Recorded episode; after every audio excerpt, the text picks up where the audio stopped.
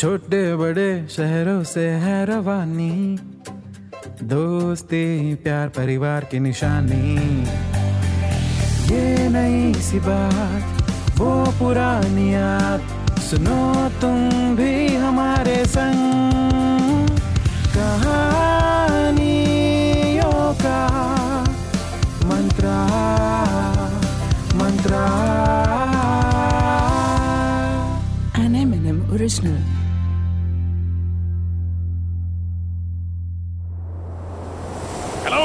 नमस्कार, आदाब, सत देखिए, एक बार फिर मुँह उठा के आ गया वो महीना जहाँ अजीब और गरीब ट्रेंड्स चलने लग जाते हैं।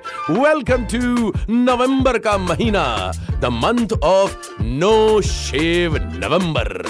भाई, वैसे भारत में बहुत से लोग तो नो शेव मंथ, जुलाई और अगस्त में ही मना लेते हैं। सावन चल रहा होता है ना भाई साहब? मगर हमारी सोशल मीडिया जनरेशन इसे मनाती है नवंबर में। तो आज की ये कहानी है, ऐसे ही एक सोशल मीडिया जनरेशन के पंजाब में रहने वाले 21 साल के गबरू जवान मुंडे दिलजीत की ब्रो।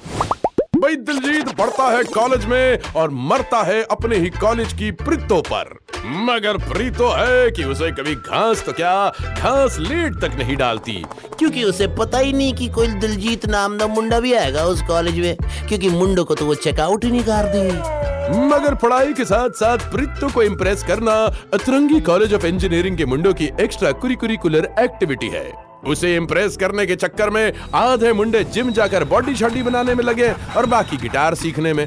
कि तभी उस अतरंगी कॉलेज के राउडी बॉयज़ क्लब ने अनाउंस कर दिया एक अतरंगी सा कॉन्टेस्ट नो शेव नवंबर ओए सुनो मुंडियो, ओ, इन नवंबर में ऐसी भी मना रहे सी नो शेव नवंबर बोलो ब्रा ਕਾਲਜ ਦੇ ਸਾਰੇ ਮੁੰਡੇ ਪਾਰਟਿਸਿਪੇਟ ਕਰ ਸਕਦੇ ਹੈਗੇ ਨਵੰਬਰ ਮਹੀਨੇ ਦੇ ਆਖਰੀ ਦਿਨ ਜजेस ਕਰਨਗੇ ਫੈਸਲਾ ਕੌਣ ਹੈਗਾ ਸਾਡਾ ਕਾਲਜ ਦਾ ਰਾਉਡੀ ਨੰਬਰ 1 ਬੁਲਪਰਾ दिलजीत का कोई इंटरेस्ट नहीं था इस नो शेव नवंबर में, क्योंकि वो हमेशा क्लीन शेव्ड ही रहता था।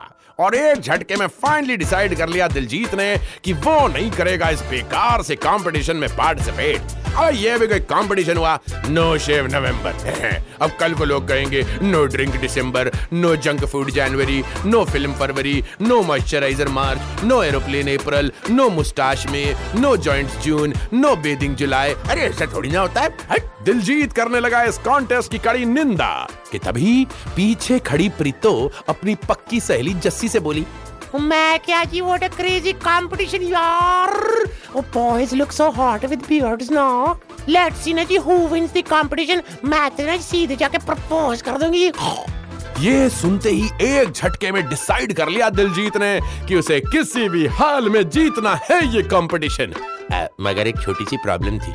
वो ये कि दिलजीत को ढंग से दाढ़ी नहीं आती। कुछ बाल इधर कुछ बाल उधर बीच में खाली हाँ तो इसमें क्या है जी? और नहीं आती किसी किसी को। हारमोन्स और बुद्धि सबके पास एक बराबर थोड़ी ना होती है। दिलजीत बोला अपने दोस्त अमनदीप से ओए अब क्या करें? अमनदीप बोला, और बोला था ना हमेशा ट्रिमर मत यूज़ किया कर। अगर सही टाइम पर ब्लेड लगा लेता तो तेरी भी घड़ी घड़ी खिली खिली दाढ़ी होती। दूसरा दोस्त जॉन्टी बोला जी फिगर नाट जी फिगर नाट हिम्मत मर्दा तो तय बड़े बर पूरे तीस दिन बचे हैं नवंबर के, और कोई जुगाड़ कर लेंगे ऐसी? तीसरा दोस्त बोला ओ हाँ भाई सर्जरी करा ले। एक से बढ़कर एक ट्रीटमेंट चल पड़े आजकल। और जब अस्सी साल के बंजर गंजों के सर पर बाल उग जाते हैं तो क्या तेरे मुलायम गालों पे दाढ़ी नहीं आ सकती? चौथा दोस्त न्यूज़पेपर में छपा एड पढ़कर सुनाने लगा। सिर्फ़ आपके बाल ही नहीं, आत्मविश्वास भी बढ़ता है। चमको तेल अंजी लगाइए, और सिर्फ़ तीन दिन में बाल उगाइए। वाह! कर दिया। दिलजीत ने झट से ऑर्डर हो गया चमको तेल, फट से डिलीवर और खट से लगा लिया। दिलजीत ने पूरे चेहरे पर। और ये सोचकर सुकून से सो गया कि जब सुबह उठेगा, उसके चेहरे पे भी होगी कबीर सिंह जैसी दाढ़ी। वो भी अपनी प्रीति ना से ही प्रीतों के पास जाकर कहेगा, ये मेरी बंदी है। मगर जब सुबह उठा तो मिरर देखते ही उसके दिमाग में हार्ट अटैक आ गया बाय गॉड पूरा चेहरा लाल लाल धब्बों से भरा था। घबराते हुए दिलजीत ने झट से कॉल लगाया कस्टमर केयर और निकाल दी मंदी भड़ास। Beep beep beep beep. चमको तेल वाले बोले, ओ भाई वो किधर भी लगाना नहीं होता है। सर पे लगाने का तेल था। उसको आप ऐसी वैसी जगह लगाएँगे तो साइड इफ़ेक्ट तो कोई ना। जी, क्या मतलब ऐसी वैसी जगह? गाल पे लगाया भाई साहब, गाल पे। पता नहीं आप क्या समझ रहे हैं। कामना जी, आया चमको तेल। दाढ़ी उगाने का आइडिया हो गया फेल बेचारा दिलजीत इंटरनेट पे सर्च करके गालों में प्याज घस लिए। अंडे के छिलके भी, मगर दिलजीत के गालों से सिर्फ़ बदबू आई, दाढ़ी नहीं। दिलजीत ने दिल पर पत्थर रखकर कर लिया डिसाइड कि वो उस दिन कॉलेज जाएगा ही नहीं और धीरे धीरे भूल जाएगा प्रीतो को। देखते ही देखते गुजर गए नवंबर के तीस दिन और आ गया कंपटीशन का दिन। राउडी क्लब के मेंबर्स ने कॉलेज के तीन प्रोफेसर को बना दिया जज बड़ी बड़ी दाढ़ी मुच्छों वाले सभी कॉन्फिडेंट गबरू जवान स्टेज पर आपने सामने खड़े हो गए। बलविंदर जिसमें हारमोन्स कूट कूट के भरे थे उसके आते ही बजने लगी सीटियाँ। देखते ही देखते कॉलेज के सारे गबरू आ गए दिखाने अपना जलवा।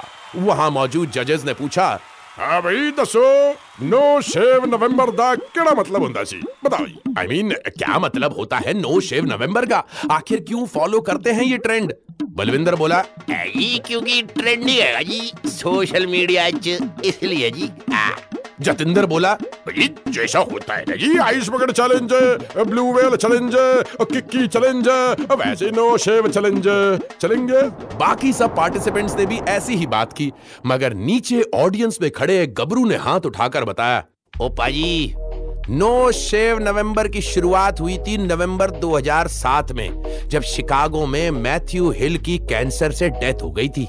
तब उनके आठ बेटों ने मिलकर कैंसर रिसर्च के लिए यह मूवमेंट शुरू किया था। वो सभी से रिक्वेस्ट करते थे कि आप नवंबर मंथ में शेव ना करें और उससे जो पैसे बचेंगे, वो कैंसर रिसर्च के लिए डोनेट करें। ताकि कैंसर के प्रति लोगों की अवेयरनेस बढ़ सके। मेन जो अपने हेल्थ को इग्नोर करते हैं, वो भी अपना ध्यान रखें। अब आप सोच रहे होंगे कि वो मुंडा कौन था? जी, बिल्कुल सही गैस किया आपने। वो मुंडा साडा दिलजीत प्राही है। अजी, वो तो इस कंपटीशन के दिन कॉलेज आने ही नहीं वाला था। लेकिन जब उसे इंटरनेट से पता चला कि नो शेव नवंबर असल में फ़ैशन के लिए नहीं कैंसर के प्रति अवेयरनेस बढ़ाने के लिए है तो सिर्फ़ इस कॉज को सपोर्ट करने वो कॉलेज आ गया।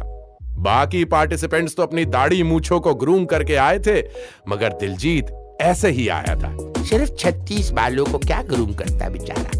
दिलजीत की बातों ने और रॉ लुक्स ने दिल जीत लिया जजेस का। और प्रीतो का भी। और जी बन गया दिलजीत कॉलेज का राउडी नंबर वन बोलो ब्रा। हम्म तो ऐसे हुई थी शुरुआत नो शेव नवंबर की। और क्योंकि ये अच्छे कॉज के लिए था, इसलिए धीरे धीरे ये ट्रेंड दुनिया भर में फैलने लगा। आज हमारी सोशल मीडिया जनरेशन इस ट्रेंड को फॉलो तो ज़रूर करती है, मगर ज़्यादा जानती नहीं इसके बारे में। तो नवंबर में आप भी शेव करें या ना करें, मगर कैंसर से बचने के लिए अपना ख्याल ज़रूर रखें। बॉडी में कोई भी लंप हो तो उसे इग्नोर ना करें। अच्छी हेल्थ के लिए टाइम टू टाइम कराते रहे हेल्थ चेकअप और इंजॉयमेंट के लिए हर संडे सुने वो कहानियों का मंत्र। हम्म तो कैसी लगी आपको हमारी आज की ये कहानी? ऐसी ही कहानियाँ सुनने के लिए आते रहा करिए एम एन एम टॉकीज पे। ये है कहानियों का मंत्र। An M&M original. This show is a work of fiction. Any names, characters, places, and incidents are either products of the creator's imagination or used fictitiously for entertainment purposes only. Any resemblance to actual events or persons, living or dead, is purely coincidental. This show does not intend to defame, malign, slander, or hurt or be disrespectful to any person, nation, state, individual, caste, religion, religious sentiments, beliefs, or feelings of any person. The show does not promote smoking or drinking. Listeners' discretion is advised.